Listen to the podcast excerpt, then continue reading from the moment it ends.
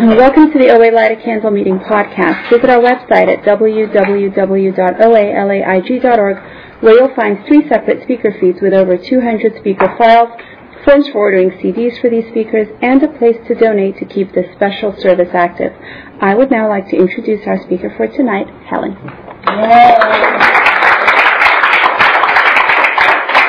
Hello, everybody. My name is Helen. I'm a compulsive overeater. Hi. I'm from Long Beach. I've been in Overeaters Anonymous since 1976. I came into Overeaters Anonymous because I had just gained back 100 pounds I had just lost in Weight Watchers. So that's how I got here. So um, I was raised in a tumultuous household. My dad died when uh, I was three. Um, my mom in 1959 put me in the back of a Ford Fairlane and drove to California because she had been here once on her honeymoon and liked the weather.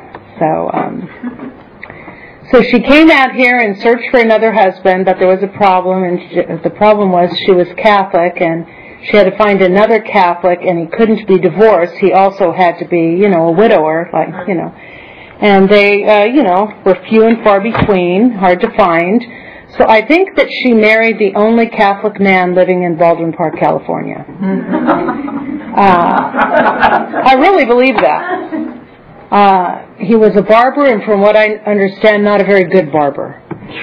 And uh, she constantly berated him for not being my father. He wasn't good enough, didn't make enough money, wasn't smart enough. She was just the whole thing, you know. And um, she was sure there was more under there if she kept digging, but she never quite found it. And there was a lot of contempt for uh, him, and you know, I didn't dislike him. I just saw him as rather simple and taken on way more than he could uh, handle. You know, I mean, if, if if a guy is living in the back of an appliance store, doesn't even have an apartment, that should tell you there's something wrong with his level of functioning. Wouldn't you think? In El Monte. An appliance store in El Monte. In the back, he had a little room, so when he wasn't barbering, he was the security guard of the appliance store. And so, then, uh, you know, she thrust him with all the responsibilities of a real man, and he uh, wasn't interested, you know.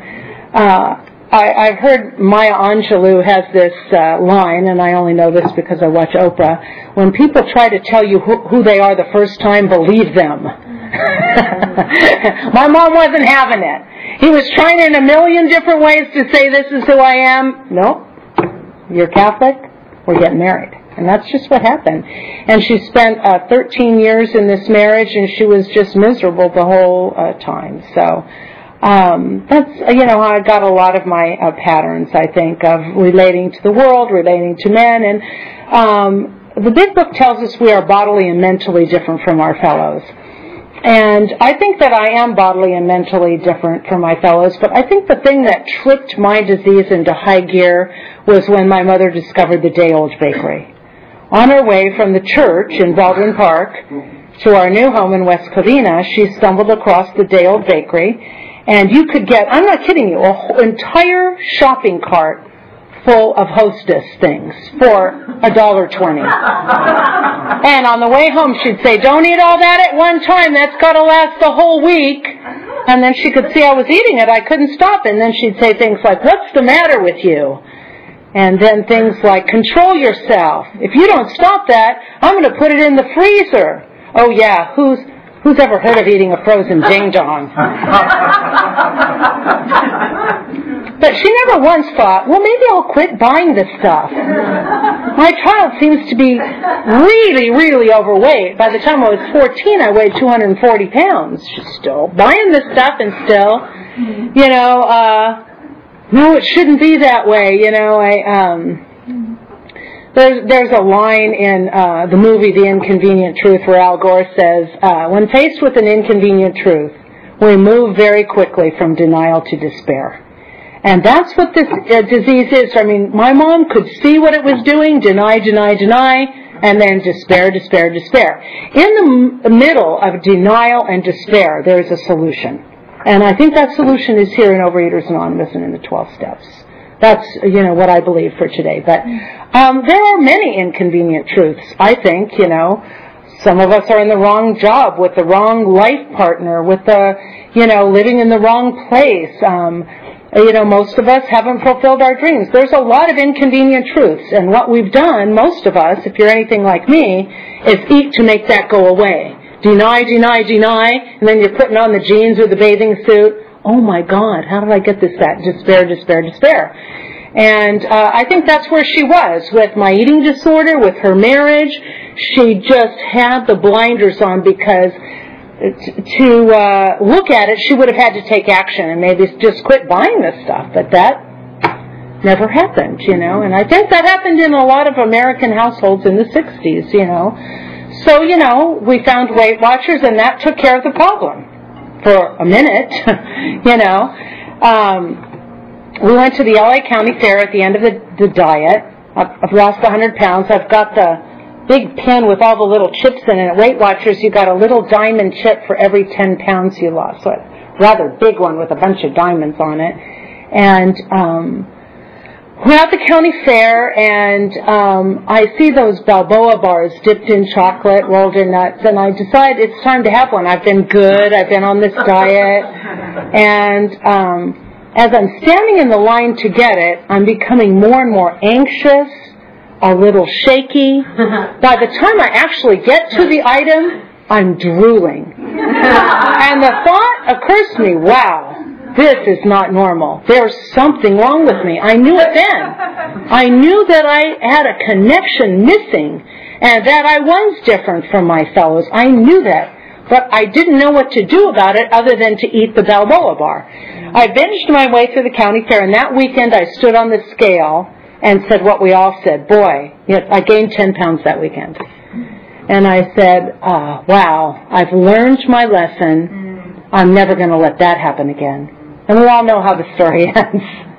you know, uh, you're willing each 10 or 20 pounds to accept a new level of pain. Your new level of, nor- oh, I'm never going to get to 200. Then you get there and well, it isn't that bad. You know, you're you're willing to accept, and for some of us, a lot of disability goes with that, canes and walkers, and um, you know, when you're young, you can be heavy, but as you age, something about old and fat that doesn't go together very well because your body starts to break down and get achy, and then you start to take on this whole Tin Man thing. You know, you get out of bed at night, you're just walking like this, you know, and that's how it is. I'm just warning all of you that are under the age of 40. That's what I mean. You know, um, people are living longer. You know, I, I'm a nurse, and I saw somebody wheel in at 76 years old, almost 400 pounds. That would have never happened when I first became a nurse. I can tell you that. You didn't live that. Now you're just sort of alive. Kind of. In this pathetic, awful, cane toting way. It is ugly. So, I mean, the worst part wouldn't be dying. I, I'm, I'm telling you what's on the other side of that. The worst part is old and stiff and kind of half alive, just eating out the final days, propped up in some chair. That's what's on, that's what's on the end of that. And I, I see it all the time. And as a country, that's our inconvenient truth too. I don't think we dare look at that, you know. Can't afford to, uh, in, in any way look at that. Um, so anyway, I, um, I uh, gained the whole hundred pounds back, and you know my mother's there shaking her head, saying, "How could you let this happen?" And I don't know. I can't think about it. I'm in college. I just want to get through and you know get on to get a job and get through this whole thing. And so I finally you know get out of college, and every and my, by this point my mom is divorced from the barber, and I've got a, a, a brother seven years younger than me, and um, now I'm the caretaker. I'm just kind of living there, taking care of my mom and my younger brother. I'm head of household, basically. And I'm working at this very small community hospital on the night shift. And somebody there tells me about Overeaters Anonymous and mentions that uh, I eat a lot. You know, she said, I've heard of a place that can help people like you. And I said, is it like Alcoholics Anonymous? And she said, it is. And I said, well, then there must be something I'm going to have to give up. Because I knew that AAs didn't drink at all. So there might be a laundry list of things they wouldn't let me have, you know. I got to my first OA meeting, and I've got to say, Overeaters Anonymous, was anybody there in 1976?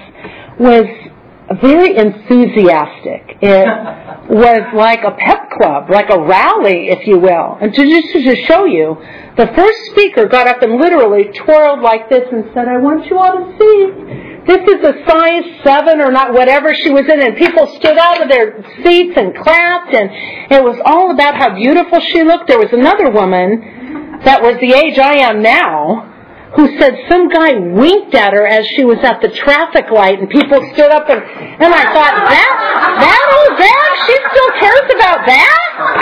You know it just seemed like she was long past her prime. I mean I couldn't imagine anybody even winking at her. But she was so excited about that you know and everybody had lost these huge amount of weight the meeting sometimes had a hundred people in it. It was and the weight was just flying off of people visually. You could you could see it. I mean, from one week to the next, it was a fast weight loss. You know. Um, and you did hear some stuff about the steps. People did, uh, you know, people did talk about God. There was an old man there named Webster. He has long since passed. And uh, he used to have all these little colloquialisms and little riddles that he used to share. And you know what? I never realized what any of them meant until I grew older.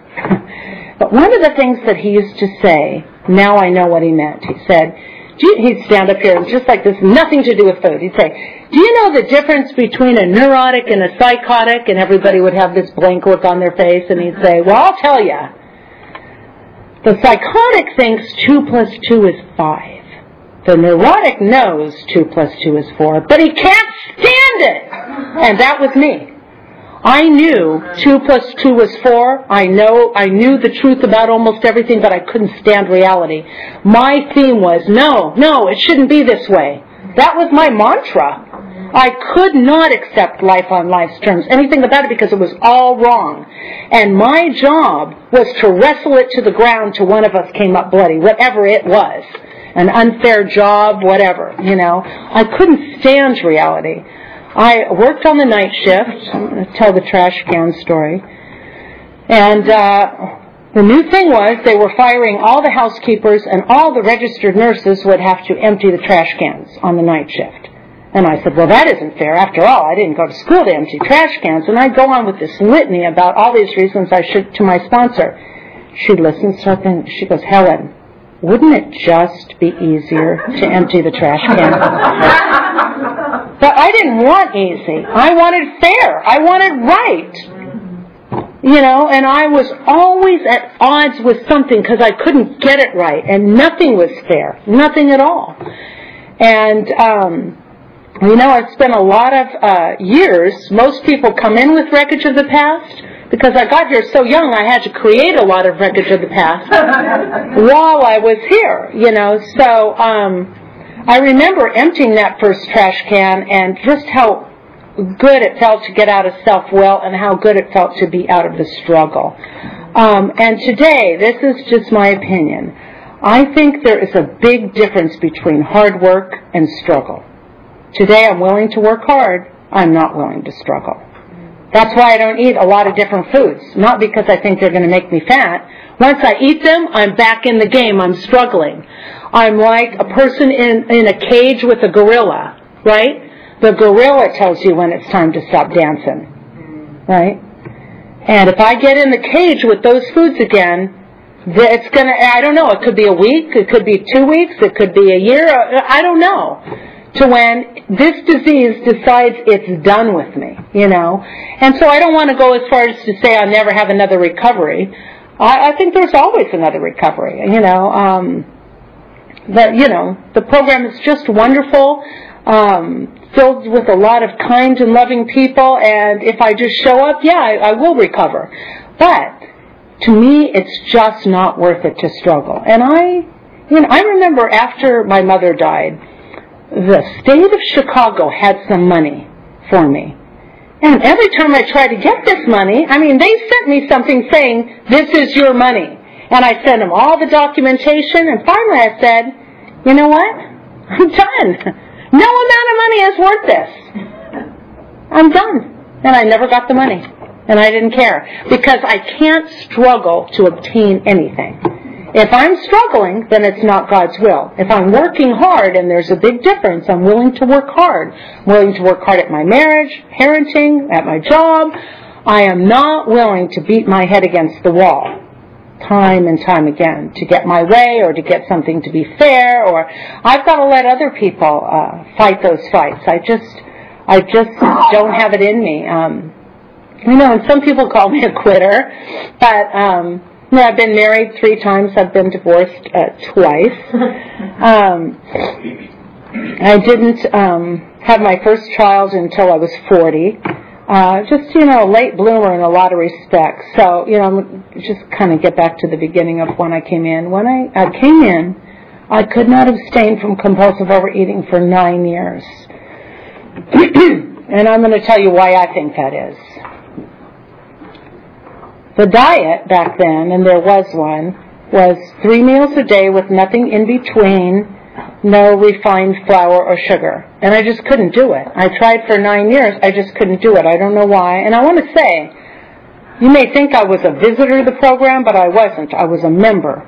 I did the steps. I had a sponsor. I went to tons of meetings. I worked very hard. But I'm going to tell you the one thing I didn't do. I didn't relinquish my control. Because when you're dieting, you're in control. So one of two things would happen. I would have control of the food, and you know what that feels like. It's exhilarating. You're all powerful. And then something would flip. I don't know why it flipped or how it flipped, but then the food would get control of me again, and we'd be off and running. And this cycle would go on and on and on. And this is what would happen. I would eat something, like I'd get hungry in between a meal and gra- uh, grab a graham cracker at work. And then the thought would occur to me, oh well, I'm a failure. What difference does it make anyway? I've had the graham cracker. I might as well binge. And I would binge until I dropped over a graham cracker. You know? And then a sponsor told me, why don't we not call that a break? Why don't we call that a bad food choice?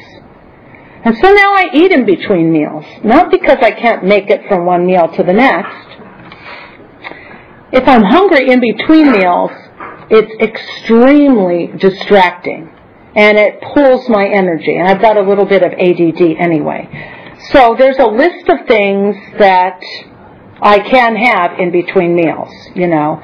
But um, my abstinence just got a lot easier then, and after nine years, I was able to abstain.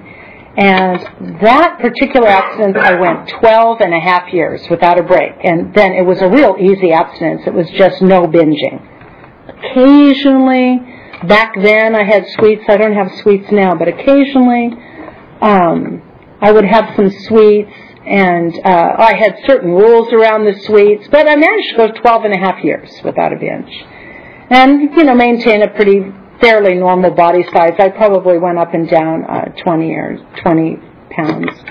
Um,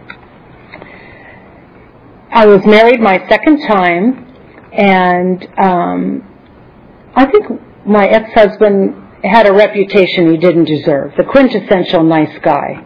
But while he was being nice here, he was kind of screwing you, very, you know, kind of passive aggressive. And um, there was things going on in the marriage that I didn't want to share with anybody. This was my second marriage. At this point, I've got a little kid. You know, she was three, and I was 43 at the time and I didn't want to tell it. And the the inconvenient truth was that my marriage wasn't good. I felt like I was withering on the vine.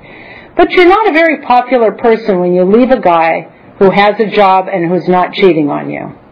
That's just you know the way our society is. So to tell your mom or your friends, "Oh, I'm going to leave this guy," doesn't really go over well.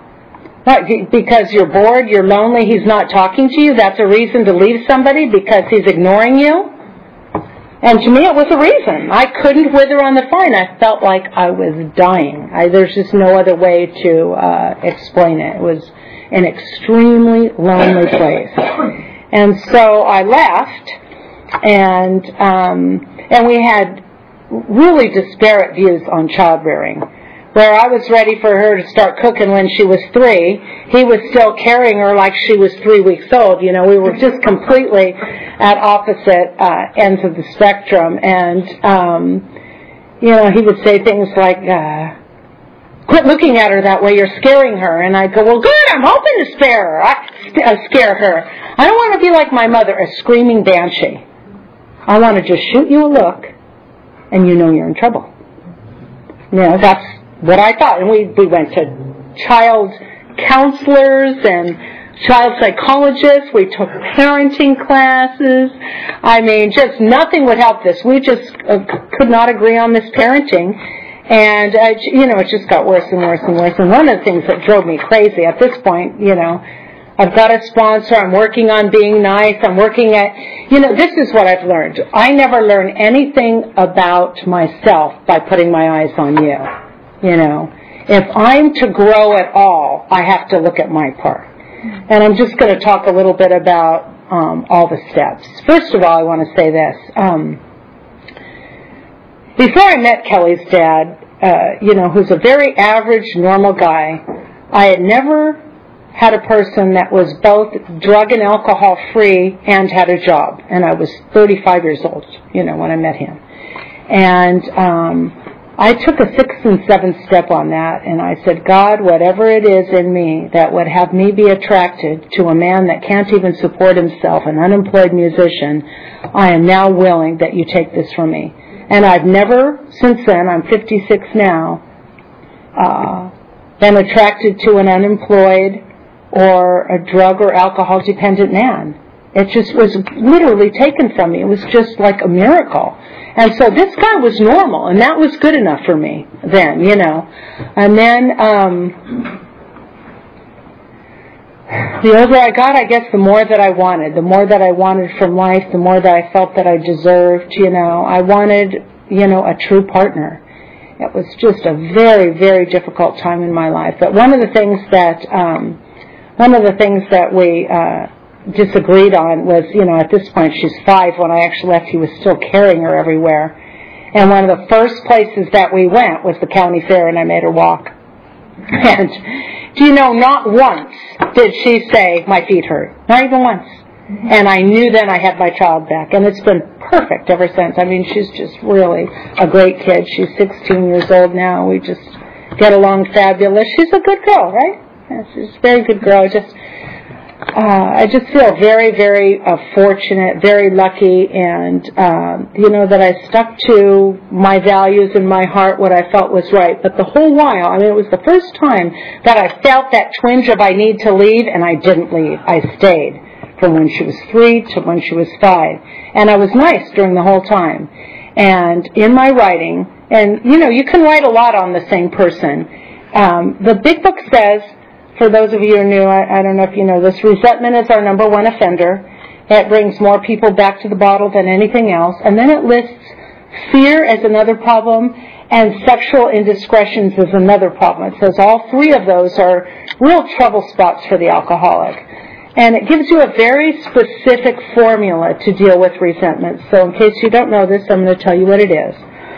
Uh, the first part of this formula, you say, I'm mad at Susan because. How does this affect my security, my self-esteem, my personal relationships, my ambition, and my pocketbook? Now, it may not affect all of those. It may affect your ambition. You know, my ambition is to have a loving husband that agrees with me on everything and who talks to me. Okay, that might be my ambition, right? Then the next part, you say, or you ask yourself, where have I been selfish, self-seeking, fearful, or dishonest. And in the very last part, you ask yourself where you're at fault. And so, uh, the big book says this unfortunate line. We think our troubles are basically of our own making. That's what it says. So, um, I cause all my own troubles. I'm very instrumental in my own troubles, and it's they arise out of self-centered fear uh, most of the time. You know, um, for those of you that are new, there's another line in the big book that I really like. A lot of people think that they eat because they like the way food tastes. That's not the reason, according to the big book. It says men and women eat essentially because they like the feeling produced by those few, few excess bites. And this feeling is very elusive, so after a time they cannot differentiate the normal from the abnormal. And it says, well, why do we eat this extra food? And it explains that because we are restless, irritable, and discontent. So we've got two choices with this. Not, you know, not pissed off, just restless, irritable, and discontent. And that's how I went through most of my life because it wasn't a fair life. so if you were me, you'd be restless, irritable, and discontent too, you know. And there were days I turned into a screaming, a screaming, raging lunatic. But most days, restless, irritable, and discontent. It says, and they stay that way until they once again get relief from the few extra bites. And then this phenomena of craving develops. And most of these people, it says, are hopeless unless they experience a psychic change. So if you're in Overeaters Anonymous and you have a sponsor, you have a good chance at obtaining that psychic change. And where the power is, the problem is literally removed from you. You're not fighting it anymore. You really don't even want to eat the excess food. It's very weird. I know for those of you who might be struggling, it sounds like that is totally impossible. But I'm here to tell you it's true. The problem just poof, goes away. Completely goes away. Isn't that amazing? And then you're seldom tempted. But you have to be willing to follow a few simple rules. And uh, that's the whole caveat, I guess, of the program, isn't it? The few simple rules. You know, giving service, writing every time you get mad, avoiding all sorts of food, avoiding social situations sometimes where there are food and it's going to bother you. You know, on, um, you know, when I was raising Kelly, and you know, I don't know if this is bad or good or neither, but you know, my mom always had all this crap in the house, so we never, we never had it. But I didn't forbid it because I wanted her to have it, you know, she wanted it. But we just never had it in the house, so she had to get it out there. And one day she comes to me, she was about seven, and she said, Mom, I went to a house and they had this entire jar that was completely full with cookies. And I said, yes, they call those cookie jars. she said, do you think we could have one of those here? I said, I just don't think that would work out real good here. And she said, why is that? I said, well, mom has a problem with cookies. I think if they were here, I'm not sure, but I might eat them all. And she said, no, mommy, I would hide them from you. And I said, Kelly, better people than you have tried. that isn't going to work, is it? So, um, you know, and I just think, you know, you're born with this disease, but I do think this. It would have had a later onset, I believe, had I not been so readily available. And I think the later onset would have been good, and I'm going to tell you why. because being a fat teenager sucks! Ruined my life. It destroyed my self-esteem. And on top of that, I was five foot ten and my shoe size is a 12. And they only went up to 11. So I had these, I mean, nothing fit. You know, I'm tall, but everything's too short. I've got a size 12 foot, you know, squeezed into a size 11 shoe, and that became a metaphor for my entire life. Trying to squeeze a round peg into a square hole. That was, you know, me.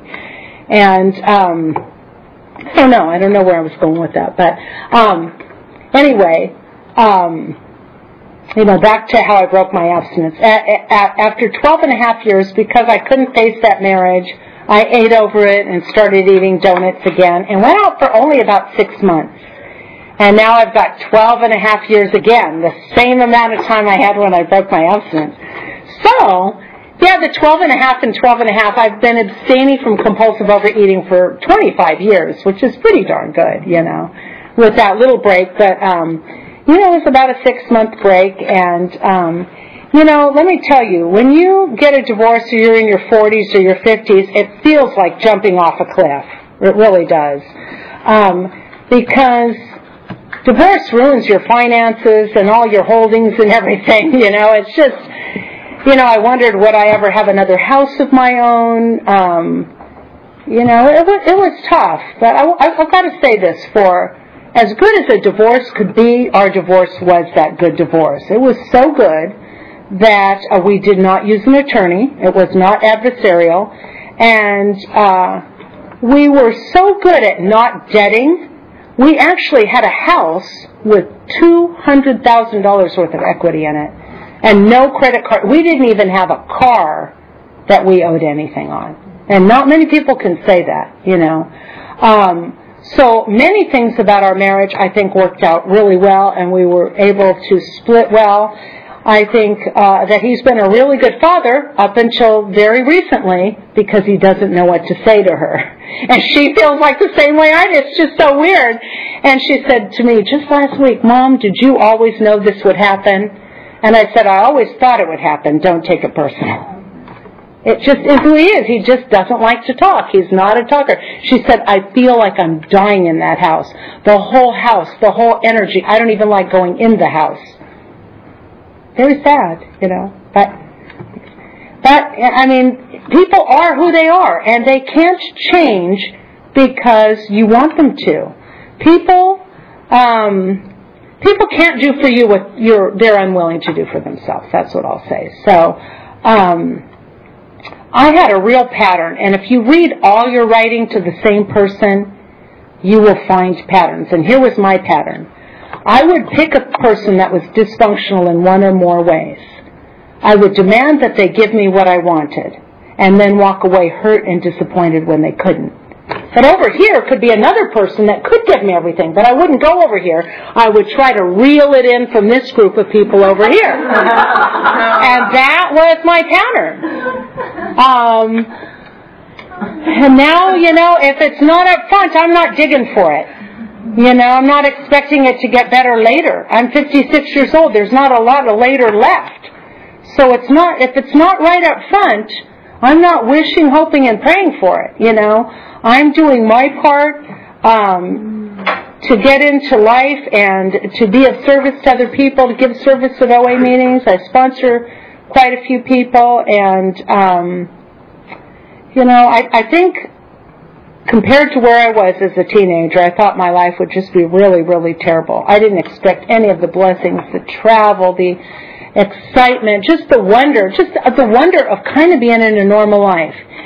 All of you know uh, you know, I graduated high school in 1975. Only myself and one other girl were real heavy like that. Only two of us. And the other girl now weighs 360 pounds. I still keep in touch with her. Okay.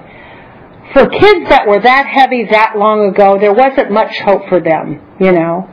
And I am here to tell you that there is hope. You don't have to spend the rest of your life obese, struggling, dieting. And let me tell you this, this is good news too. I haven't had a lean cuisine in two years. I'm not going to eat any more of those. I'm not. I'm not going to eat anything diet-like anymore. I'm done. Finish. Just going to eat real food that my grandmother would recognize. Mm-hmm. Thank you for letting me share. What do I do now? I'll take questions. Oh, okay. Does anybody have a question? Yes, sir. Um, At what step was the obsession to eat compulsively removed? The minute that I stopped dieting and trying to manage the food. I, I it's my opinion. I think the gray sheet's a diet. I was struggling to not eat in between meals for whatever reason. I couldn't seem to do that. But it, because it was everybody else's story, at least they were saying that. Maybe they weren't telling the truth, but I heard people say that, and so I wanted that to be my story. But where are all those people now? Where are all the people from 1976 who were on that diet? Gone. There's two of them left. One lives in San Pedro and the other in Whittier. They've kept their weight off. Those are the only two I know. I mean, there may be a lot out in the valley. I just don't know them. So when I stop trying to control, manage, manipulate the food and go on your diet, the obsession was removed. The minute I get in there and start calorie counting or get a lean cuisine or start doing points or running around the block obsessively, I'm in trouble because I'm managing and controlling my weight. Once I decide I need to weigh XYZ, that's where I need to be, that's trouble for me. I, I really don't get to even decide what I weigh, unfortunately. I'm just doing the best I can. I'm just going to meetings, trying to eat regular food that my grandmother would recognize, a lot of fruits and vegetables, no sweets, and wherever it, wherever it shakes out, that's where it shakes out. Okay, for, uh, for breakfast today, I had a bowl of oatmeal, a biscuit, like little puffy biscuits, a bowl of oatmeal, a biscuit, and an apple. And for lunch, I had lentil soup, and I had a vegetarian patty with that. And I haven't had my dinner, but I hear we're having chicken. We're going to some chicken restaurant. But I don't eat a lot of, I don't eat a lot of beef or chicken or anything like that. I do have, I have, let me tell you, at work, I have a lot of tuna sandwiches. I have almost the same thing. A whole bunch of carrots and chopped up vegetables and a tuna sandwich. I have that probably four days a week. You can't. I think that when you write about it and your sponsor directs you to the sixth and seventh step, you would say something like this God, I'm tired. I don't want to be thinking about food all the time. I know there's a rich, beautiful life that you would like me to live. This occupies too much of my brain. I would like to be of greater service to you and my family and my job, my employer. Please take away this obsession with food, calorie, weights, diets, the scale, exercise, whatever it is that you're doing to control, ask God to remove it. And I'm telling you, it'll happen. It's really powerful. It's just, and when your head goes back there, you just say, I'm counting points again, or I'm count, please take it away. I want to be of service. And just, you know, you might have to do it over and over again. And you pitch about it at meetings too, you know, and tell your sponsor, I'm not, you know, I'm not counting calories anymore. Make it be known that you're not doing that anymore. When I'm struggling, I'm filled with angst and fantasies of control. Well, if this doesn't happen, then I'll do this. I'm having conversations in my head that haven't occurred yet. I'm getting mad. My heart is racing. You know, I'm fighting. It feels like a fight, like a struggle. The other thing is working hard is exhilarating. I don't know if you've ever worked harder at anything. If you've got a great project at work and you're all jazzed about it, you're working hard and you're really proud of your work product at the end. Struggling zaps your energy. You're tired all the time. You're not exhilarated. You're not looking forward to working harder. And at the end of your work product, you have a product to show. At the end of struggle, you have nothing. you know? If you're working hard, if you plant flowers, they're gonna come up in the spring. You will see them visually. If you work hard child rearing, your children will show it. You know? But if you're struggling, it's not going to get any better. You know? One of the things I've decided to give up is school loop. I don't know if you know what school loop is. School loop is where you keep an eye on your child's grades every day. They flash before you as soon as, soon as you open up the internet. I'm done with school loop. I can't fight her, you know? She's already 16. Any control I think I have is a total illusion. Yeah. When she was 12, she asked me, Mom, when do you think I will have sex? And I said, whenever your sex drive kicks in. I don't know when that'll be. Whenever it is, you tell me, Mom, it's kicked in. Let's go to the doctor. Because I can't control when or if she has sex. She's going to do it whenever she's going to do it. If I think I have control, I'm in some ridiculous fantasy land and I'm going to end up with a pregnant daughter. It's the truth. I have no control over her. None. I mean, I can set a lot of rules and boundaries. There can be some consequences. But in the end, God's in charge. And she seems to be remarkably responsible. Thank you. That's all the time I have.